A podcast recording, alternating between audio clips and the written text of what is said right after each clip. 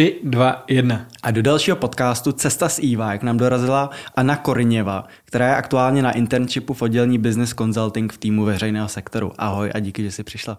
Ahoj, Ahoj. děkuji za pozvání. Nemáš s tím jménem někdy problém? Teď jsme to tady natáčeli asi na třikrát. Uh, Koriněva, ale píše se to jenom pro posluchače Koriněva. Um, ano, určitě problematické rozhodně to je, ale musím se přiznat, že doma mi příjmení komolili mnohem častěji než tady a hlavně kvůli tomu, že je to velmi podobné a ne kareněné, takže to jsem dostávala velmi často, tady se to stává velmi zřídka a myslím si, že většina lidí se snaží a nějak se k tomu dostane. No nakonec se to moje řekl dobře, no. takže asi v pořádku. A to jméno je ukrajinského původu, že jo? Uh, myslím si, že jo. Já jsem teda z Ukrajiny, ale řekla bych, že to příjmení bude spíše ruského původu. Yeah. Mm-hmm. Okay. Ty, ty, ty jsi tam narodila, nebo, nebo jsi pak přijela později, nebo jak to bylo? Přesně tak, narodila jsem se na Ukrajině a jsem, jsem přijela na vysokou školu před teď už sedmi lety. Hezky. Fakt jo, mluvíš hezky česky. No, jako Děkuji. je to takový pěkný. Vy. Fakt pěkně česky, no. no. Skoro žádný přízvuk. Le, lehoučkej. Uh, jak se dostal teda k EY? No vlastně uh, Ivaj se dostal na můj um, radar ještě um, na vysoké škole, když jsem byla na bakaláři. Um, teda jsem s tou společností moc zkušenosti neměla, ale na šanci příležitostí na vaše E jsem se dozvěděla, že taková firma existuje. Velmi příjemně na mě zapůsobili reprezentanti EY, byli strašně sebevědomí, ale zároveň i přátelský, takže jsem si říkala, že jo, pro tuhle společnost bych ráda pracovala. Mm-hmm. Ovšem v té době spíše nabírali magistry anebo čerstvé absolventní, takže prozatím jsem myšlenku EY odsunula mm-hmm. do pozadí, ale nějaké dění jsem sledovala, dostávala jsem různé pozvání nebo workshopy a akce pořádané EY, pár z nich jsem se i zúčastnila a vlastně jedním z nich uh, byl workshop zaměřený na osobní růst a vizi, což mě dostalo trošičku k úvahům, uh, co bych chtěla dělat za pět let. Hmm. A, a zároveň mi dobíhal mentoringový program na VŠE a dospěla jsem na sezeních se svojí mentorkou k tomu, že mě to moc nebavilo tom předchozím zaměstnání a chtěla by to nějakou změnu. Mm-hmm. A shodou na okolností uh, jsem dostala zprávu od Maxe z Publiku, že se nabírali stažisté do týmu a tak jsem se rozhodla do toho jít a vzali mě. Mm-hmm. Co jsi tam studovala na vaše, nebo asi stále ještě studuješ, veď? Uh, stále ještě studuji, dokončí teda magisterské studium a obor uh, diplomacie a mezinárodní vztahy. A baví tě to? Určitě, je to super obor a samozřejmě ty pracovní příležitosti jsou o něco horší, protože kdybych chtěla dělat uh, diplomatickou službu, tak bych se měla vrátit na Ukrajinu. Mm-hmm. Takže Public Team pro mě byl takovou dobrou možností, jak aspoň nějak částečně vlastně zužitkovat uh, poznatky z vysoké školy mm-hmm. a zároveň prostě se nějak vydělat na život. A ta diplomace tě nalákala proč?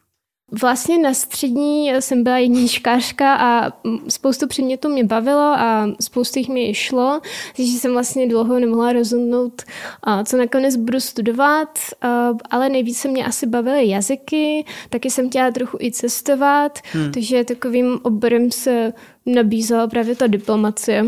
Okay. okay. A když ještě se vrátím k, tý, k tomu veřejnému sektoru, co tě na tom zaujalo, že zrovna veřejný sektor? Uh, já si myslím, že to bylo právě ta možnost uh, tím zaměření na statní zprávu, že tam byl nějaký průnik mých zkušeností a znalostí a s nějakým biznesem a požadávky, které by ta společnost pak kládla v rámci té pozice v týmu. Hmm. Mm-hmm. Vlastně to dává docela i smysl, no. Ty jsi, ty jsi říkala, že, eh, že, tě, že tě pak eh, oslovili v EY, nebo že ti dali eh, vědět, že se otvírá něco v publiku, nebo že tam ano, nějaký... znala jsem se s Maxem Majbrodou, který v té době pracoval v týmu, mm-hmm. a, takže on mě doporučil, protože jsem řekla, že dobře, tak bych do toho ráda šla a konec jsem se sem dostala. OK. Jak, jak probíhal ten, jakoby, eh, ten nábor na ten internship? Byl to nějak komplikovaný nebo bylo tam víc uchazečů? O, víceméně to je standardní výběrko, akorát prostě moje CV eh, takhle podsunuli trošičku blíž, hm. takže standardně jsem absolvovala nějaké testy a rozhovor a teď se vybavuji vlastně, že v rámci přípravy na jeden z, eh, z těch rozhovorů, které jsem měla s Trokou Markou, tak jsem se podívala právě na um, cestu s EY, mm-hmm. takže na, na ten díl a vůbec mě nenapadlo, že za necelý rok budu tady sedět ve studiu a povídat se s vámi. Kruh se uzavřel. a pomohlo ti to nějak, když si to poslouchala ten rozhovor, že ti to jako dalo víc informací do toho, jako co tam asi dělají? Určitě měla jsem trošičku lepší představu, co ten tým vlastně dělá a taky jsem chtěla trošičku i e, navnímat informace osobní o terce, že co vlastně měla, jaké měla zkušenosti v týmu a to se docela hodilo u rozhovoru, abych hmm. navázala ten první kontakt. Tak to je fajn zpětná vazba. Hmm. A co ten váš tým, nebo co v tom týmu publiku teda děláš konkrétně? Uh, no, jako stažistka uh, ta náplň práce pro nás uh, hodně záleží na tom konkrétním projektu, že na začátku jsou to spíše pomocné úkoly typu formatování dokumentů, vypracování PowerPointu, zapisu z rozhovoru, ale jak ten člověk se do toho dostává trošičku více a nasává ty relevantní informace, tak náročnost a komplexnost úkolů roste. Mhm. A, takže pak už jsem byla zapojovaná třeba do datových analýz v rámci tematické evaluace, a taky jsem se podílela na psaní jedné nabídky a teď dělám na projektu pro svaz průmyslu a dopravy, takže hmm. díváme se na administrativní zátěž v oblasti národní podpory vědy, výzkumu a inovací. Hmm. A to je ten dlouhodobý projekt, na kterým jsi? Ten pro svaz průmyslu a dopravy ne, budeme končit někde na podzim, mm-hmm. ale tematická evaluace to je velký projekt, dvouletý a ten stále běží, takže aktuálně na tom aktivně nepracují, ale v letě už budu více zapojovaná. Ok. A jak dlouho tam vlastně pracuješ? Jsme se asi nezeptali. Vy. Jsi říkala jak nějak rok? Nebo? No, necelý rok. Já jsem Aha. nastupovala v srpnu. Hmm, skoro rok. Skoro rok. Skoro rok. Uh, co ten tým dělá obecně? Uh, říkala jsi nějaký projekty, hmm. uh, svoji roli v tom týmu. Je tam nějaký větší zásah? Dostaneš se úplně ke všemu, co, co celý ten tým dělá, nebo prostě nějakým jenom jednotlivým projektům? Jak to funguje? No, je nutně teda říct, že ten tým se skladá ze dvou částí. Mm-hmm. A jedna se spíše zaměřuje na finanční controlling a druhá právě na evaluace. Mm-hmm. Já jsem teda v tom druhém a plně tam ta spolupráce dostat se vlastně z těch evaluací k finančním kontrolám není tak jednoduché, protože na to potřebuješ speciální skillset, mm. ale naopak, která my uh, v té části, která je zaměřena na evaluace, tak někdy zapojíme i lidí uh, z těch finančních kontrol, pokud je zájem z její strany a pokud potřebujeme nějakou pomocnou ruku. Hmm, okay. A nelákalo by tě tam teda přejít, jako získat ten skillset, nebo? Uh, docela mě to lákalo, protože ten tým, kterému interně říkáme NIMO, uh, tak hodně se baví právě o náplní práce a co všechno dělají.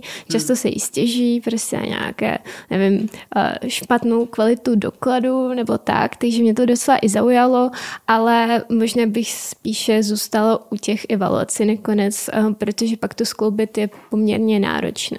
A, a nelákalo tě třeba vyzkoušet ještě úplně jiný oddělení? Tím, že náplň práce našeho týmu je velmi různorodá a vlastně pokrývá různé obory od sociální péče až po digitalizaci služeb státu, tak si tam člověk rozhodně nenudí a prozatím jsem tu potřebu změny necítila. Hmm. Ale samozřejmě tohle možnost eh, existuje a vím o některých členech týmů, kteří byli zapojovány i do aktivit dalších týmů, třeba automotiv hmm. anebo i IT. Hmm. Protože já jsem byl taky na internshipu v EY a já jsem si vyzkoušel rovnou dvě oddělení, že jsem byl v hmm. jednom a pak asi s měsíční pauzou jsem šel do druhého.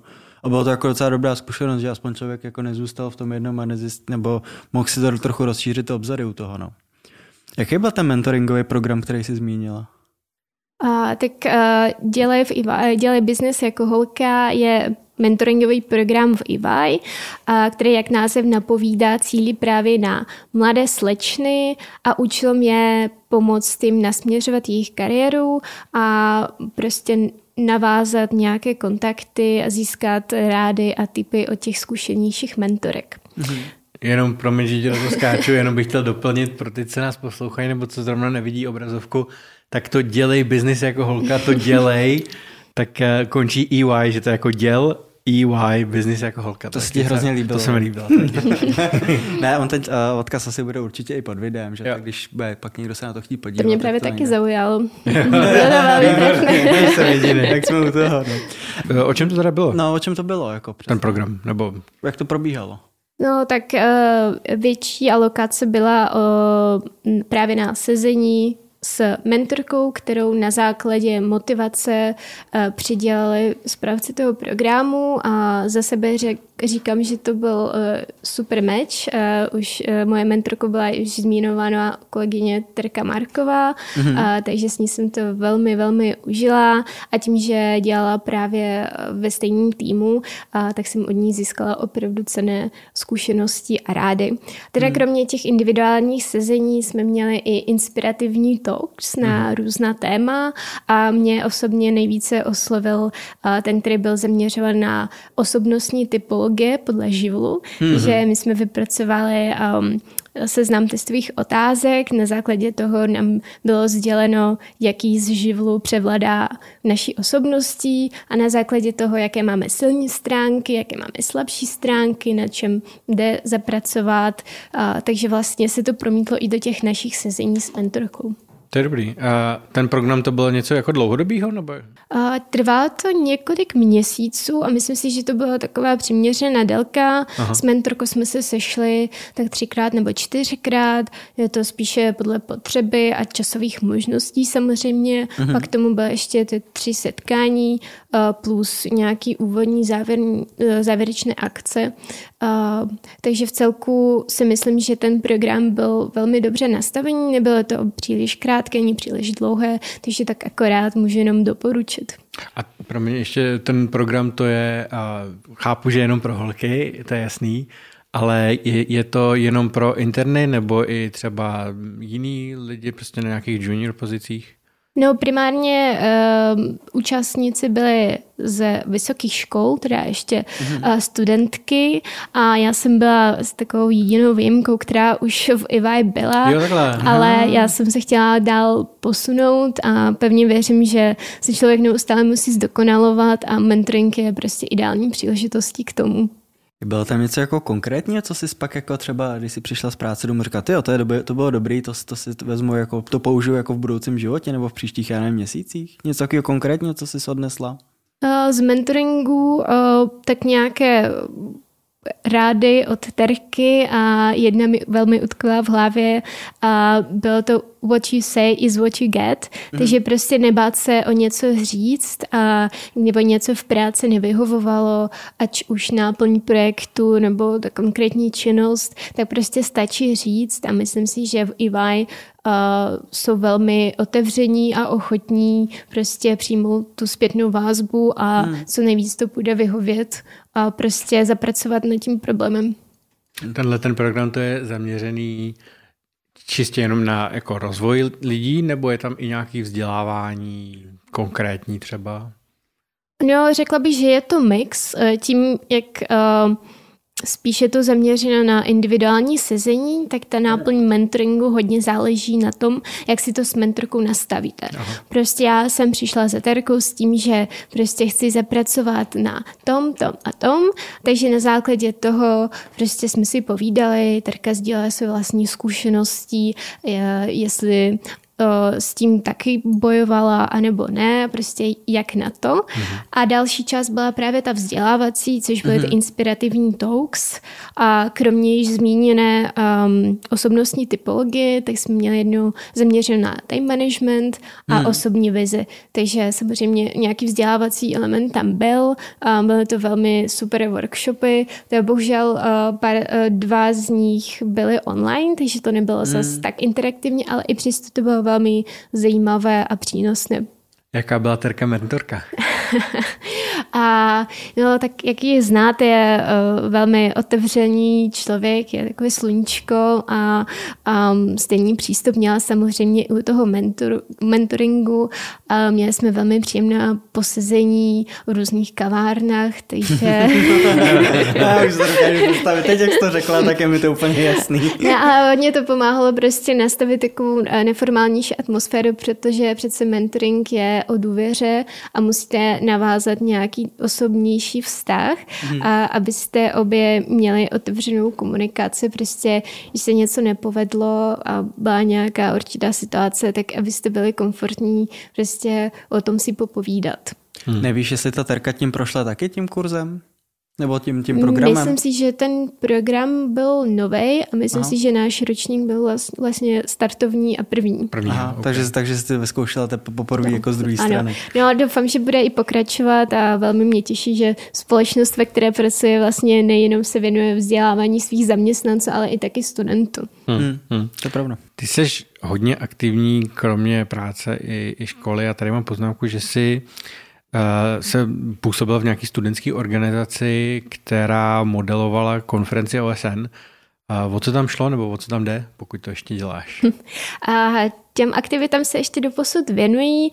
Um, teda první k tomu spolku jednalo se o Model United Nations Prague, což je studentský spolek na bázi fakulty mezinárodních vztahů na VŠE. Mm-hmm. A hlavní náplní toho spolku je pořadání mezinárodní studentské konference, která vždycky koná v únoru mm-hmm. jednou za rok.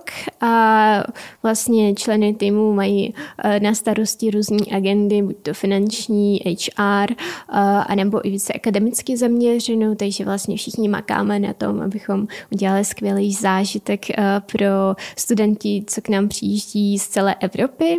Mm-hmm. No a vlastně eh, náplň a smysl té konference tak je akademická simulace různých orgánů a výborů, eh, Organizace spojených národů. Mm-hmm. A nejčastěji se jedná právě o vální shromáždění, Radu bezpečnosti anebo i ekonomickou a hospodářský výbor. Um, takže tolik k té náplni. Vlastně každý delegát dostane přidělen nějaký stát v rámci toho výboru a, a pak uh, hájí jeho zájmy v rámci uh, diskuzi, které jsou řízeny podle určitých pravidel a mm-hmm. předsedá, předsedá tomu uh, takzvaný chair. Mm-hmm. Okay. To musí být docela dost lidí, ne? Uh, zapojených, když každý má jeden stát. A jo, přesně tak. E, samozřejmě se to odvíjí od e, počtu delegátů v těch výborech. Třeba ta Ráda bezpečnosti je spíše pokročilejší výbor mm-hmm. a je tam pouze 15 členů, mm. ale když se bavíme o valném zhromáždění, tak tam je prostě 195 e, zemí, takže je tam větší možnost zapojit se nejširší okruh lidí. Teda na té konferenci, který pořádal můj spolek, tak většinou bývalo přibližně 160 delegátů z různých zemí. Hmm. To potom probíhá ten třeba několika denní, nebo je, je, jak potom reálně to probíhá, ta akce? No, délka těch konferencí, kterým se říká Moon, se liší. Ta naši byla přibližně čtyři dní. Mm-hmm. První den byl spíše takový úvodní a začínali jsme neformálnějším setkáním a večeři. A pak další den už jsme do toho šli naplno. Zahajovali jsme konferenci ceremoniálem, na které jsme přizývali různé hosty a pak už se delegáti ubírali do svých místností a, a začínali debatovat. Ty jsi popisoval tady, že to probíhalo na vaše, ale nevíš, jestli nějaký podobný akce vznikají i v zahraničí? Určitě těch konferencí je spoustu a já jsem se nedávno vrátila z jedné takové v Dubaji. Takže je to opravdu po celém světě a myslím si, že snad každý stát má nějakou svoji konferenci. A dokážeš to nějak porovnat mezi sebou? Jako to, co se zažila tady v Čechách a to, co se zažila v Dubaji? Um, určitě um, mi přišlo, že modely v Evropě byly více formální a strukturované mm-hmm. oproti modelům, který byly třeba v Istanbulu nebo v Dubaji. Mm-hmm. A to bylo dáno i vlastně zemí, zemí původu delegátů. Mm-hmm. Protože v Dubaji to byly spíše um, studenti z afrických zemí a taky z Blížního východu. Mm-hmm. Takže tam třeba docházka a duchvilnost byla o hodně horší. Mm-hmm. A taky jak se říká, že v Africe, že v Africe my máme, že v Evropě my máme čas a v Africe oni, teda pardon, že v Africe uh, oni mají čas a v Evropě my máme hodiny. Takže uh, to bylo docela vypovídající uh, o, o tom, jak to celé probíhalo. Bylo to takové pestřejší a různorodější, co se týče vlastně složení toho výboru. A byla to ale super zkušenost i přes nějaký ty uh, problémy s docházkou. Uh, ta organizace Uh, to musí být jako v celku složitý, ne? Nějak naplánovat několika denní akci pro, já nevím, několik, možná i desítek, nebo třeba i stovku, dvěstě lidí. A kolik lidí se tady v Čechách na to zapojilo třeba, když, to, když jste to dělali v rámci toho spolku? No, na ten počet účastníků jsme byli relativně malý tým, bylo nás přibližně deset mm-hmm. a vždycky s tou organizací začínáme již někdy na konci leta, takže takový mm-hmm. srpen už začínáme chystat plán, co kdy budeme chtít udělat. Pak někde v září vyhlašujeme dátumy a výbory, témata a všechno ostatní. Začínáme náborem nejdříve předsedu výboru a pak hmm. začínáme rekrutovat ty delegáty. A celkem je to velmi náročné, a prostě se to musí, všechno se musí zařídit místností, domluvit s VŠE, hmm. domluvit obědy, hotel, vlastně klasická akce. Jsou z toho i nějaký výstupy? Řeší se tam konkrétní třeba nějaký casey nebo něco prostě specifického, z čeho pak může vzniknout třeba nějaký výstup? Určitě výstupem jednání každého výboru je dokument, kterému se říká rezoluce, pokud se teda většina lidí pro to bude hlasovat. Zahrnuje určité kroky k řešení problému, který byl na agendě toho výboru. Mm-hmm. Takže konkrétní příklad z konference v Dubaji, měli jsme válné zhromáždění a probírali jsme uh, válku na Ukrajině. Mm-hmm. Takže výstupem pak byla rezoluce, kterou jsme přes uh, velmi intenzivní jednání uh, přijali nakonec, takže obsahovala konkrétní akce a kroky, které by mezinárodní společenství státu by mělo podniknout k tomu, aby tuto situaci vyřešilo. Funguje tam i třeba takový to, že když je tam nějaký konkrétní účastník, který zastupuje nějakou zemi, která třeba v tomhle případě byla, řekněme, pro tu druhou stranu, třeba pro Rusko, a ten člověk dělá to, že se snaží najít argumenty nebo nějakou obhajobu pro ty akce té dané země reálně. Nebo je to, říkal jsi, že probíhaly nějaké jednání, že to nebylo jednoduchý, tak eh, předpokládám, že něco podobného tam musí být. No právě to, co říkáš, je uh, úkolem delegátu, takže mm-hmm. co nejvíc přiblížit to jednání reálnímu světu. Takže když jsem měla Bělorusko, tak samozřejmě by se nemělo spojovat se zeměmi, které prostě agresi Ruska odmítají. Mhm. Takže pak by to nedávalo smysl a velmi by to zamíchalo s tím obecným flow výboru. Prostě, když Bělorusko se najednou spojí s Ukrajinou, tak samozřejmě je to velká faktická chyba na straně delegátů mm-hmm. a já jakož čir a předseda toho výboru, tak uh, samozřejmě si toho všimnu a pak to nějakým způsobem zahrnu do toho hodnocení a někdy pokud by k tomu opravdu došlo, tak bych oslovila toho konkrétního delegáta, abych ho nasměřovala tak, aby prostě hmm. um, zasahoval a reprezentoval zájmy té země odpovídajícím způsobem. Hmm. Jak jsi to vnímala ty jako Ukrajinka, když jste měli probírali tohleto téma? Bylo to velmi zajímavé, protože jsem měla ještě další předsedkyni výboru, která byla z Ruska. Takže jsme měli plně zastoupení konfliktních stran. A naštěstí nedošlo k nějakým větším rozporům v názorech, za což jsem ráda. Ale bylo to pro mě velmi zajímavé slyšet perspektivy studentů z jiných států, protože v Evropě my máme nějakou představu ohledně konfliktu, mm. že je to prostě velká katastrofa, nepředstavitelné, že se na půdě Evropy válčí v 21. století když to u těch delegátů z afrických zemí a Blížního východu, tak tam najednou do toho vstupovala prostě role USA, hmm. jakožto velmoci a že prostě Rusko se bránilo vůči rozšiřování NATO, takže ta debata se ubírala úplně jiným směrem, než tomu je třeba tady v České republice a v rámci Evropské unie. Odkud z Ukrajiny seš ty? Já jsem teda přímo z východu z Donbasu. Fakt jo. No. Takže ty si něco podobného musela zažít už před těma, já nevím, kolika to bylo. Osm let? No, Osm let. Osmi lety. A přesně tak. A bohužel ta situace byla trošičku jiná, protože já jsem teda dostala přímo status vnitřně přesídlené osoby a jsme se moc nesetkávali s pochopením, protože i v rámci Ukrajiny lidi byli trošičku um, nepřátelští vůči lidem z Donbasu, protože si mysleli, že každý, kdo je z Donbasu, mluvil rusky, tak určitě to podporuje, hmm. což vůbec neodpovídalo realitě. A taky to nebylo jednoduché třeba uprchnout někam do Evropy, protože tenkrát se to bralo jako uh, vnitřní záležitost, že nikdo neviděl reální důvod, proč by hmm. si někam sem přestěhoval. Může jít prostě do jiného města na Ukrajině, hmm. ale pro ty lidi v té době nebylo jednoduché třeba sehnat byt, protože lidi nechtěli pronajímat uh, hmm. lidem z Donbasu, takže se šířily nějaký prostě storky, že někdo někomu vykrádl byt a už uh, to šlo dál. Že? Hmm. Ale uh, tentokrát situace je jiná. Uh, vidím um, velmi uh, podivuhodnou podporu, a to i v rámci České republiky, v rámci EY.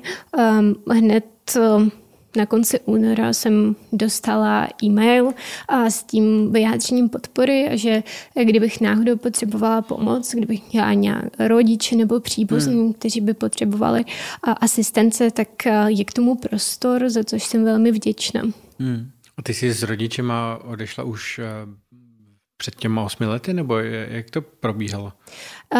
Já jsem byla první, kdo odešel. Hmm. Vlastně jsem hned v roce 2014 eh, se to už začalo nějak eh, vyvíjet nepřiznivým směrem. Odletěla do Ameriky na vyměný pobyt a jakmile jsem se vrátila, tak jsem odjela do Čech, abych eh, studovala vysokou školu a rodiče se sem přestěhovali teď před dvěma lety, mm-hmm. ale oba dva jsou v Česku. Okay. A měli nějaký problémy při přestěhování nebo nenarazili na nějaký jak jsi mluvila o těch bytech, že mhm. třeba bylo těžké pro ně sehnat? O, naštěstí ne, teď ta situace už je jiná. Navíc moje maminka je zdravotní sestra a těch je tady v Česku nedostatek, hmm. takže ta už měla vlastně pozvání z vojenské nemocnice, a, takže ten přesun byl velmi plynulý. Hmm, tak to super, tak to je dobrá zpráva. uh, máš ještě jednou, máš českou češtinu. Uh, jak se ti to učilo? Je, je to těžký se to naučit? Ta ukrajinština, takhle, já mám hodně zkušenost s Ukrajinci, takže uh, rozumím, když někdo mluví ukrajinci relativně, ukrajinsky relativně slušně, neumím mluvit, mluvím česky zpátky a vždycky se nějak dorozumíme. Ale ty umíš fakt jako hezky česky, uh, tak uh, trošku překvapující. Mm-hmm. Takže znám lidi, kteří jsou tady mnohem díl a, a prakticky česky neumí. A takhle řekla bych, že Ukrajinština velmi pomáhá ve studiu češtiny, hmm. protože mhm. kdybych to srovnávala ukrajinština versus ruština, tak ukrajinština je trošičku blíž právě češtině, co se týče gramatických tvárů a i výslovností, hmm. a ruština se blíží spíše slovenštině. Hmm. A, takže vlastně, když máš oba ty jazyky, ukrajinština a ruština, takže je to velmi dobrý základ eh, pro další studium češtiny. A než jsem na vysokou školu nastoupila, tak jsem absolvovala roční kurz češtiny. Mm-hmm. V podstatě je to full-time studium pouze češtiny, prostě mm. od pondělí do pátku, každý den nic mm. jiného, pouze čeština.